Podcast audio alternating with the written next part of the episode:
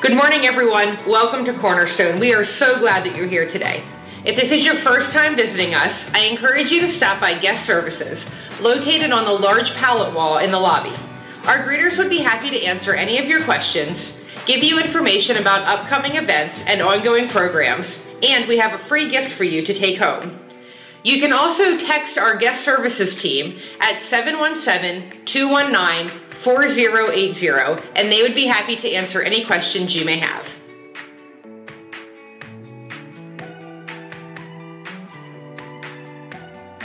If you've been wanting to learn more about Cornerstone and how to get connected here, sign up for our Next Steps class being held next Sunday, January 26th, following the 1030 service. In this class, we'll go over some basic information about our church and give you lots of information about how you can get connected and plugged in. You can sign up on our website at cccduncannon.com slash events, at guest services in the lobby, or send us a text message to 717-219-4080.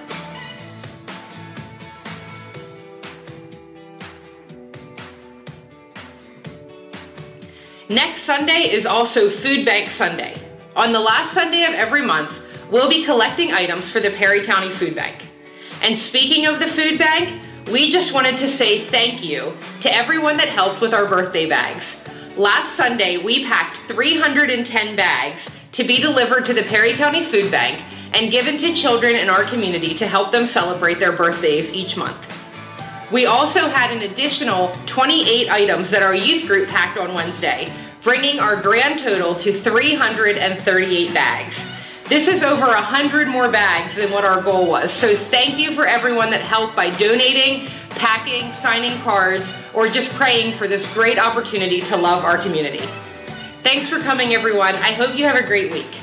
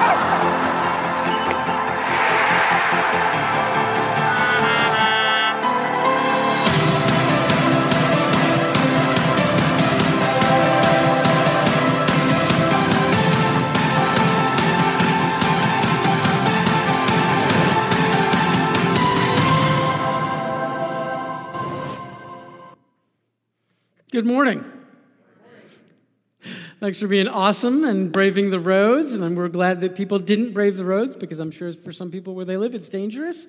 My name is Dave Sherwood. I'm the lead pastor here at Cornerstone, and I am going to talk a little bit about happiness today. Uh, without a show of hands, but then the general question becomes something like this How many of us would like to be happy? And pretty much everybody's hand would go up in the air. And then the next question becomes Well, how do we get there? Well, that's where things become a little bit more complex.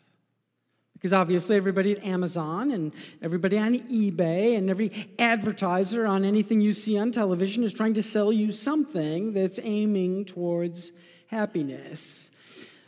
The big question becomes Does Jesus, does God have something maybe countercultural to all of that that generates happiness? So, we're in a series that's all about the pursuit of happiness.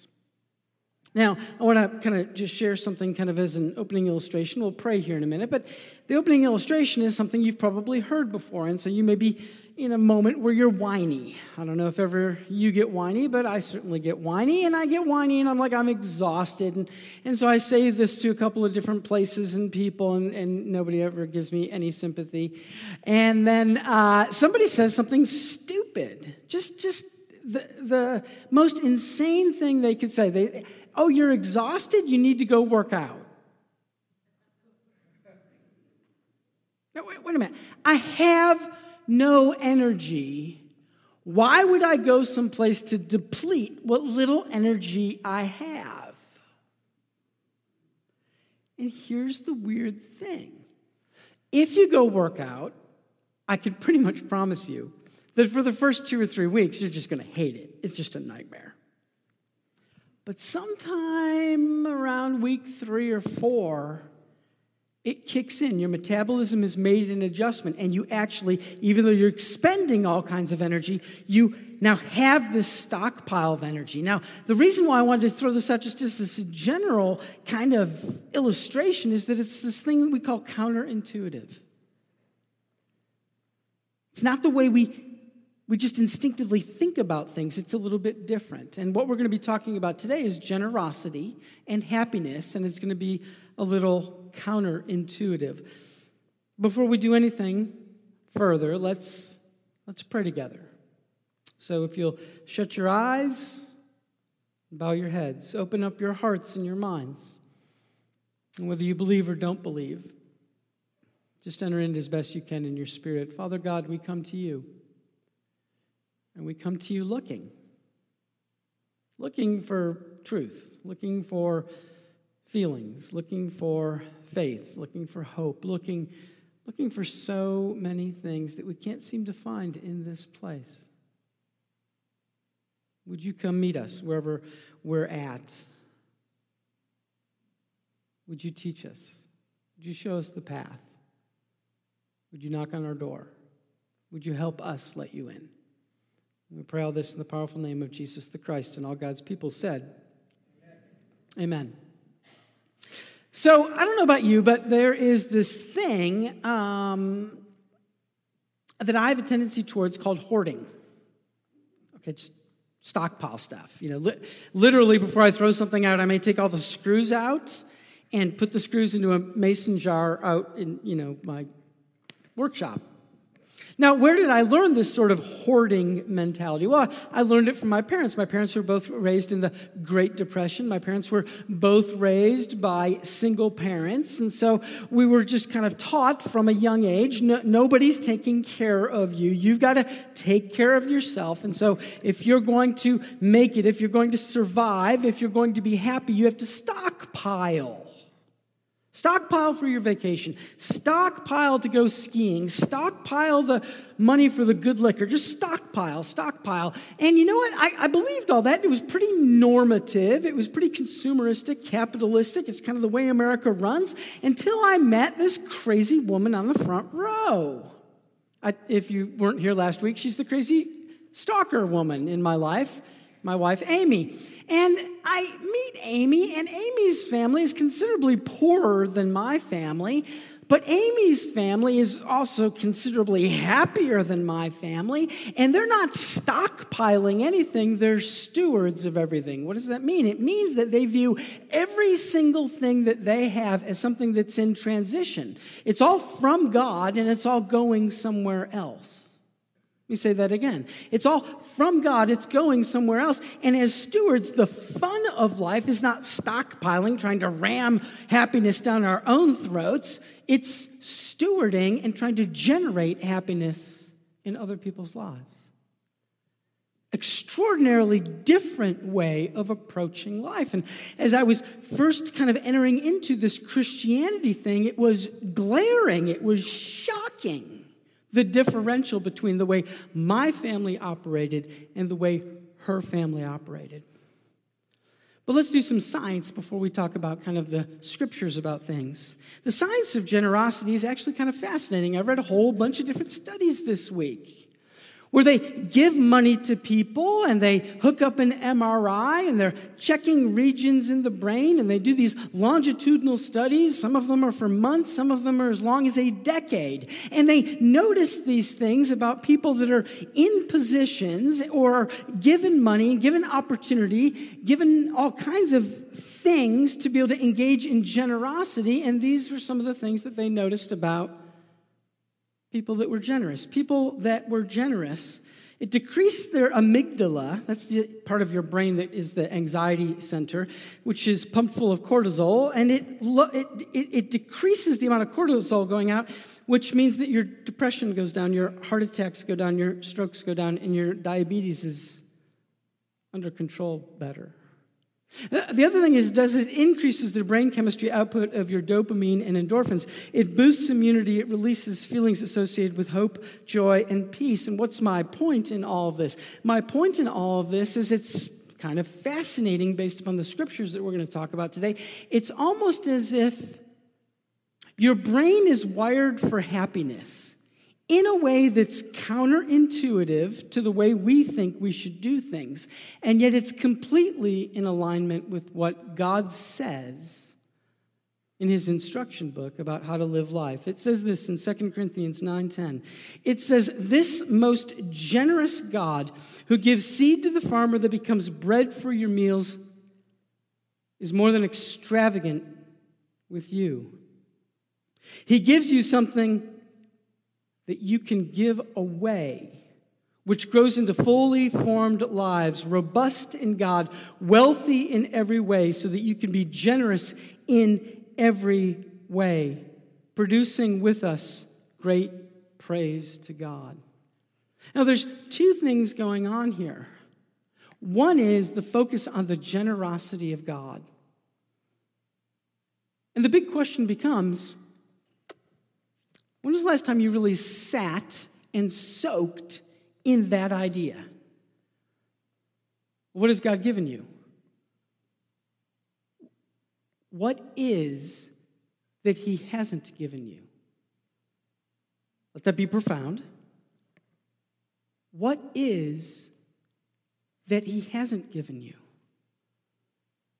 Your taste, your touch, your heart your gifts, your mind, every breath, time, and the list just goes on and on and on. And if you really, again, just don't, not, not just have a quick thought about it, but if you soak in it and you go, why? Because that's the question, right? I mean, if, if somebody gives you anything, you've got to ask the question, why would they do this? Why would he be so extravagant, so overwhelming towards us? Oftentimes we don't say thank you. Oftentimes we're not very appreciative. Oftentimes we whine and complain. It wasn't on my Christmas list, Santa Claus. We aren't super appreciative. So you would think that he would withdraw, but, but no, literally everything that is comes from him. And more than that, it comes from who he is. Now, the question becomes after soaking in that and kind of standing outside, maybe sometime today, and just going, wow, every breath, every thought, my body, all of my senses, everything is from you. And tears roll down, and you're just filled with gratitude. The next question becomes does that become infectious? If you make the transition from being somebody that's sort of oblivious to God's generosity to being somebody that's very aware of God's generosity, then does it start to turn and face itself outward? Because those of us that are Christians want to be like God. And so as we're receiving, we want to be distributing. And you may be thinking, as I thought when I was initially in church, and if somebody would bring up a sermon or an idea, something like that, it'd be, it'd be like, great, well, I, I don't have any money. You've got something. You've got something to be generous with time, listening, wisdom, maybe a skill.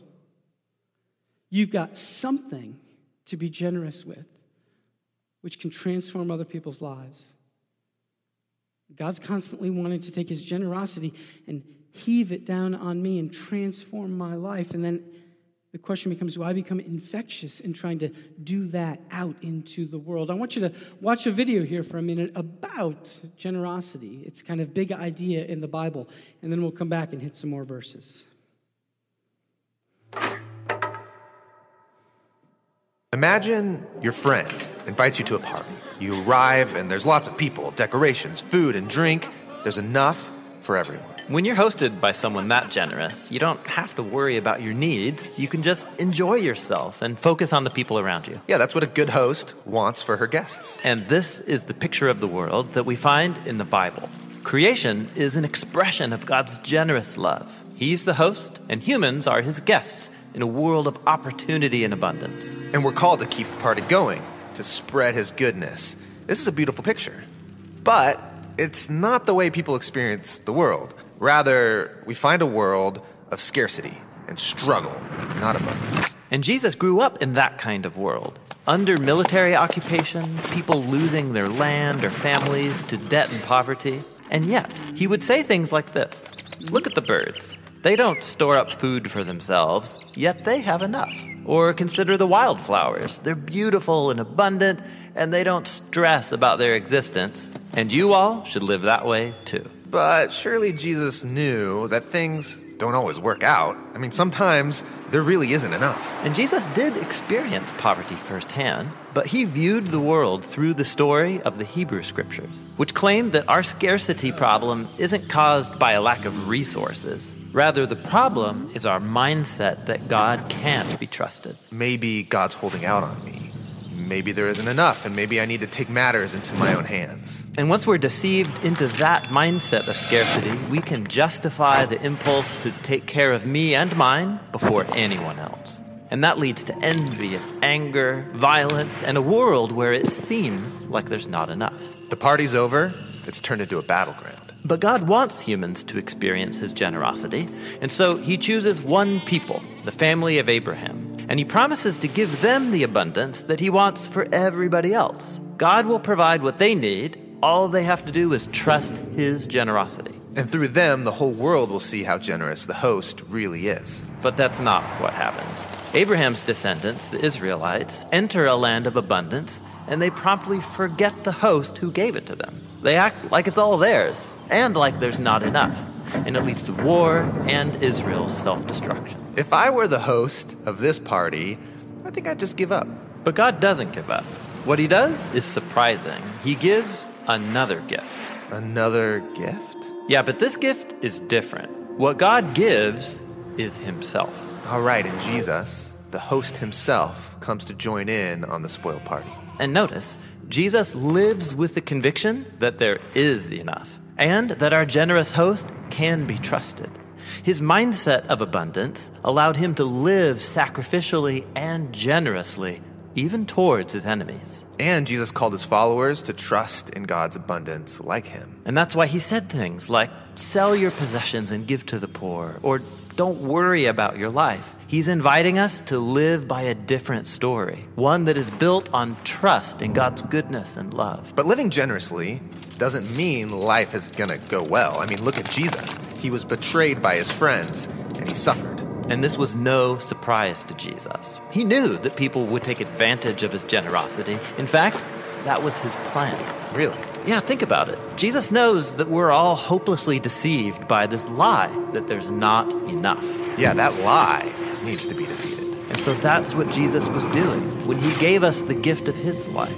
Jesus' death was the ultimate expression of God's generous love. Yeah, God's love can turn death into life and scarcity back into abundance. Or as the Apostle Paul put it, you know the gift of our Lord Jesus the Messiah, that even though he was rich, for your sake he became poor, so that you, through his poverty, might become rich. And Jesus called his followers to live like the real party has begun. Yes, he called it the kingdom of God. And our invitation to this party is yet another gift the personal presence of God's own Spirit that can teach us how to trust the generosity of the host, just like Jesus did.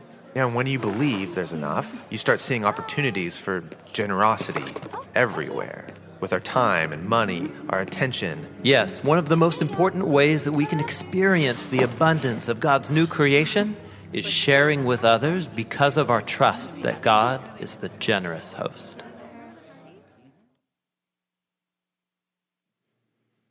In Proverbs 11, 24 through 25, it says this The world of the generous gets larger, and the world of the stingy gets smaller and smaller. The one who blesses others is abundantly blessed. Those who help others are helped. What's going on? What's going on is there's this fork in the road about what you believe. Literally, it's a civil war in your mind. And it'll show up many times in your life.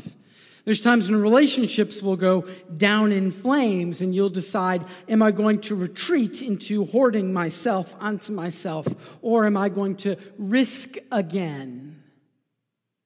There's times when money seems to disappear, and the question becomes I gotta, I gotta scramble and keep everything for myself. Am I gonna give anything to God and to give anything to others? Am I gonna trust what's in my hands or what I can grasp, what I can control, or am I going to trust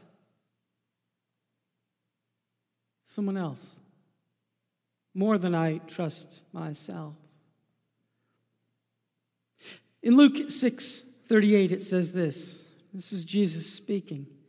Give away your life. You think about that for just a second. He, he practices what he preaches. Give away your life, and you'll find life given back, and not merely given back, given back with a bonus and a blessing. Giving, not getting, is the way. Generosity begets generosity. What, what's going on with what he's trying to put into play here? Uh, the Romans are conquerors, they take. And there are all kinds of people out there that take. And we look around and we go, we, we've got to become a conqueror. I've got to, I've got to ascend at my job. I've got to ascend in my relationship. I've got to become the taker because the takers are the ones that are happy and have full bellies and are okay. And then Jesus comes along and says, no, no, no, they're not happy. They'll never be happy. They're miserable. They can't look themselves in the eye. Oh, sure, they get drunk, they get bombed, they do all kinds of things. They have little moments, but it's not my design. It's not, eh, you know, you want to know who's happy? Follow me. I'm a servant. I give away. I, am not worried about hoarding stuff. I'm very much doing the exact opposite. I'm giving my heart away. I'm giving my wisdom away. I'm giving my time away. I'm washing the feet of people. I'm a servant. What do you believe? Because that civil war goes on sooner or later. And anybody that's going to claim to become a Christ follower, and the Christ following question is going to become which one do you believe? I remember when I was a non Christian, what I thought was going to happen was I'm going to be, become a Christian, become this Jesus follower. I, I believe this is true. And he's going to tweak some things. You know, maybe I'm a, I, you know, I'm a sports car. I'm going to get a new carburetor. Okay, ah, cool. You know, he's going to, he's going to fix my morality, or he's going to fix this thing, or he's going to fix this thing. But it doesn't take long to, for you to start to realize that he doesn't want to just tweak us. He wants to completely overhaul and rebuild everything. That it's not going to just be a little tweak here and there and elsewhere. That he's going to systemically come in and take out part by part by part and super improve it. Now, here's the really interesting question Is he super improving it just for you, or is he super improving it for you and the world? Because the best version of you, you at peak capacity, are flooding out into the world. You at peak capacity are super happy, super filled with joy and meaning and identity and purpose. But you at peak capacity is generous. It says this in 1 Timothy 6 18 through 19. Tell them, this is Paul, a senior pastor, talking to a young church planter, tell them, the people at this church plant, to go after God.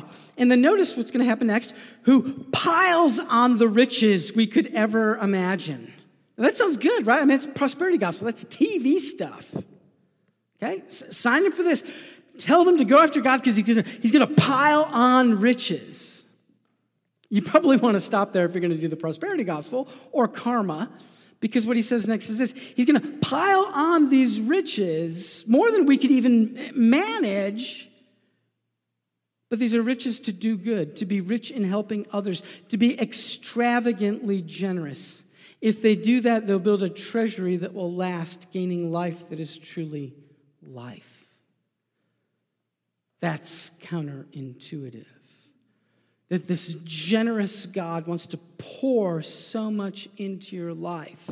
And there you are in the richness of His grace and His mercy and His wisdom and His, the skills that He gave you and everything else. And He wants you to distribute, to distribute it out and about. I worked at a homeless shelter, and uh, there's this one lady in the homeless shelter she, I can't remember her name right now, forgive me, but um, it's this big open room like this, and she sat, she, she laid right there. She loved my coffee. I made the coffee there. I made it right. And she and I would talk about all sorts of things. And one of the things that she did is she was constantly out and about all day long in Denver, just gathering stuff, you know, g- gathering food or an umbrella or just anything anywhere, dumpster diving or somebody just comes up to her and she, she gets all this stuff. And, and you, what do you do with it? Because you're homeless, right? I mean, you're freaked out, right? You have nothing, right? So what are you going to do? You're going to take those and, and get a bunch of garbage bags and go hide it under the bridge because that's what you do when you're homeless. But not her. She came in every day with her garbage bags. She'd rip them open on the table and say to all the girls, Come on. One day, she and I were talking about just all of life, and, and uh, I don't know how we got onto this, but I, I, I ended up telling her that I'd always wanted a Hudson Bay blanket. I have no idea why. They're like these really thick blankets. They've got like red stripes, yellow stripes, green stripes on it. And uh, they're super crazy expensive.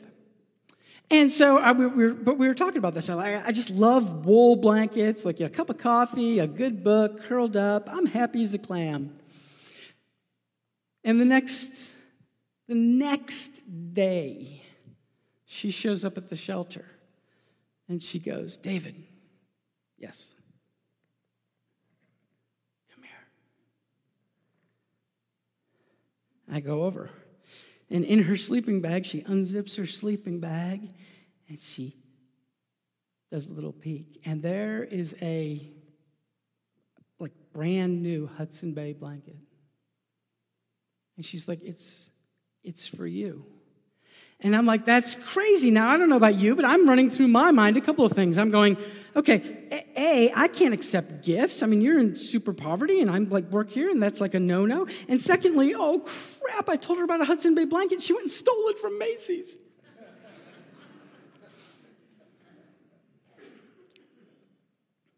But then she said this. She said, she said, no, no, no, I, I, I got this a while ago, and it was just one of those special things. But, you know, being homeless, like carrying around a Hudson Bay blanket, it's just not practical for us. But it was one of those special things, and I was waiting for God to say who to give it to.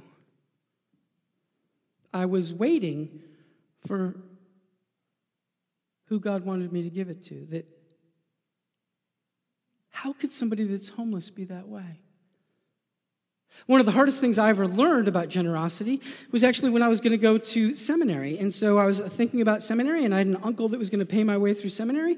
And I told my father in law about my uncle wanting to pay my way through seminary. And I told my father in law something I would think a normal father in law would want, which is what I was going to say, no, I don't, I, don't, I, don't want, I don't want his money because I want to pull myself up by my own bootstraps and I want to go to seminary and, and, and you know. And my father in law said this. He said, how dare you? What? How dare you steal that man's joy? What, are you talking about? Well, my father in law had run inner city rescue missions, and he had found out something about some people that were very generous with their money. People that are very generous with their money are just looking, they're scanning the landscape for where God wants to release things into. And when that happens, they are filled with joy. And I was going to shut that down. Now, here's the thing with generosity, whatever generosity God's calling you to, it's going to look like scanning the landscape with your free time, scanning the landscape with your ability to listen, scanning the landscape with your compassion, scanning the landscape of the fact that you know how to do plumbing or electrical work, scanning the landscape of all sorts of things, and then looking to release. It's from God, it's just passing through you, but you get the joy. Do you think that way yet? In Deuteronomy 14 28 through 29, this is talking about how Israel operated back in the day. At the end of every third year, you gather the tithe of all of your produce from that year and put it aside into storage and keep it in reserve for a couple of people. For the Levite who won't get any property or inheritance as you will, those are the priests. And also, you're gathering this tithe for the, for the foreigner, for the orphan, and for the widows that live in your neighborhood. That way, they'll all have plenty to eat, and God, your God, will bless you in all your work. And you start to see when you read the Old Testament this community that God's trying to build. You saw it in the video. It's part of what we want to do here in Perry County. I'm going to have you watch a video here in a second. Some of you have already seen this little TV thing about us doing the little birthday bag things. I want you to watch that, and then I'm going to come back and offer some commentary and a couple more things. Birthdays are something kids look forward to, but some families can't afford to celebrate. And that's why a church in Perry County is stepping up to help. Daniel Hamburg reports. The folks here at Cornerstone Christian Church know it's hard enough for some families just to put food on the table, let alone throw a birthday party for their kids, but they want to make sure that everyone feels special on their big day. We felt it was really important, regardless of financial needs, that kids can celebrate and they can feel normal. And we wanted to be able to take that burden off of families so that they didn't have to tell their kids they had to do without. Just a simple cake and candles can make any kid feel special. That's why, for the second year, Cornerstone Christian Church in Penn Township is collecting donations to make birthday bags. We're looking for box cake mix, icing, birthday candles, um, balloons, packs of party plates, and then gender neutral cards that can be signed and given to any kid. Outreach Director Megan Safko says the response last year was great, enabling them to put together 189 bags. It all goes through the food bank, so we don't get to see direct reactions, but um, I know every kid loves a birthday, and they were just so excited and thankful that it was something they didn't have to worry about providing for their kids. The generosity of others is making it so families who visit the Perry County Food Bank will not only be able to put food on the table, but put a smile on their faces too. People can come here and donate, or they can contact our church, and we'd be happy to pick up or arrange a time um, outside of our normal hours. The deadline to donate is Sunday, January 12th, and after the second service here at the church that day, they're hoping to pack 220 bags. In Perry County, Daniel Hamburg, ABC 27 News. Now, obviously, that deadline's already come and gone. The big question becomes were you in the stream of that? Now, not, not, just as simple as, you know, hey, did I get the birthday bags? It's more than that. It's are you in the stream of this joy that's available to you, that's outwardly focused? Are you tapping into it? In a lot of ways, you know, the, the little cliche is you can't outgive God. And I, I agree actually with that. It's not necessarily a cliche, but it's a saying. I would say this, maybe just to make it more practical you can't outgive Megan Safko. And what do I mean by that? I mean, here, here's the deal. We, we did one thing, we did the birthday bags, and we've done a whole bunch of other things, and we're generating some joy out in the lives of other people and hope out in the lives of other people. But maybe I would say I would double dog dare you to have Megan choke on so many opportunities to bless others. What do what do you mean, choke on opportunities? I mean,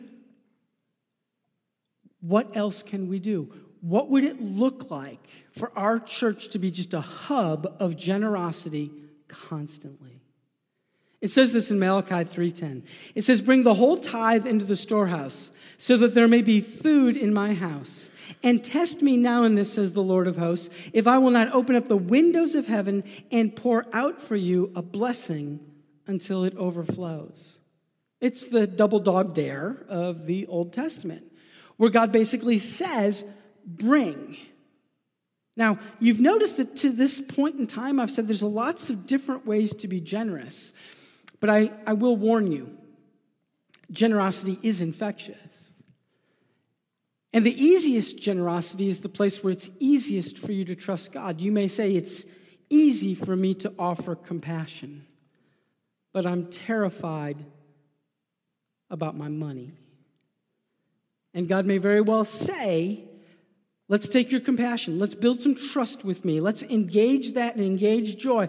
But I'm going to warn you that I'm, I'm coming for the money. Why is he coming for the money? It's competition. What do you mean it's competition? It's an idol. What do you mean it's an idol? It's what you trust more than him. And it's not always money, it's whatever it is. That the generosity is the slimmest, is the place where you least trust God. And it's also the place you have the least joy, and the least hope, and the least fun. So here's some practical applications. Pray about becoming generous with God's stuff. What do you mean with God's stuff? Well, we already talked about this. Everything is His. So you're just praying about being generous with everything that is His. Secondly, list your resources and gifts on a sheet of paper. Sit down. I'm good at plumbing. I'm good at cooking. I'm good at this. I'm good at that. Just create that list. Get it firm in your mind. You're praying, you're getting it firm in your mind. These are all the resources that I've got, and I'm starting to ask God to show me people and places to distribute these things to. You're great at baking? Great. Then, then bake for the homeless. Bake for your neighbor. Bake for the person in prison or assisted living. You, you, you, you can write, you can, you can write, and you've got compassion. People in prison. Christians in prison all around the world. There's all sorts of ways that you can be generous. Number four, be consistent and disciplined in your giving. What do I mean by that? I mean that the way this joy that I've talked about boots up is not instantaneous. What do you mean? I mean, obeying God doesn't get an immediate return in the same way that sinning does. I get a bottle of alcohol, chug, chug, chug, I'm happy.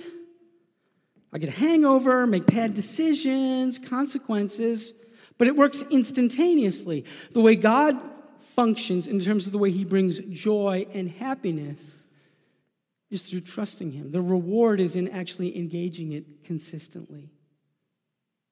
Number four, enjoy and thank God for the opportunities to give. And then the final one is become generous in another area of your life once you generate some momentum in one area.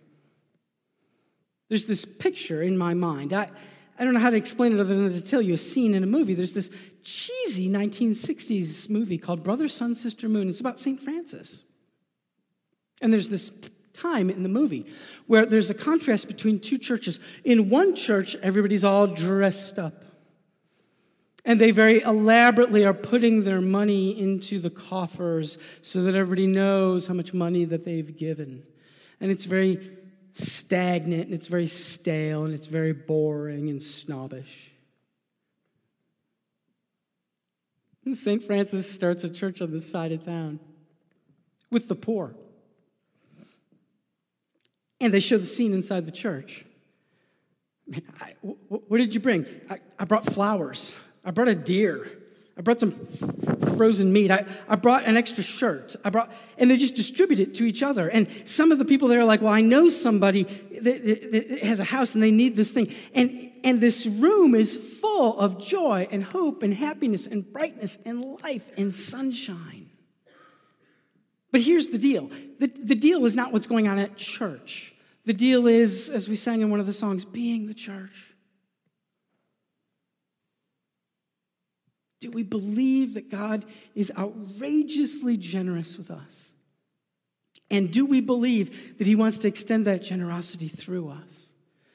And if you'll step into that, joy will come to you and to others.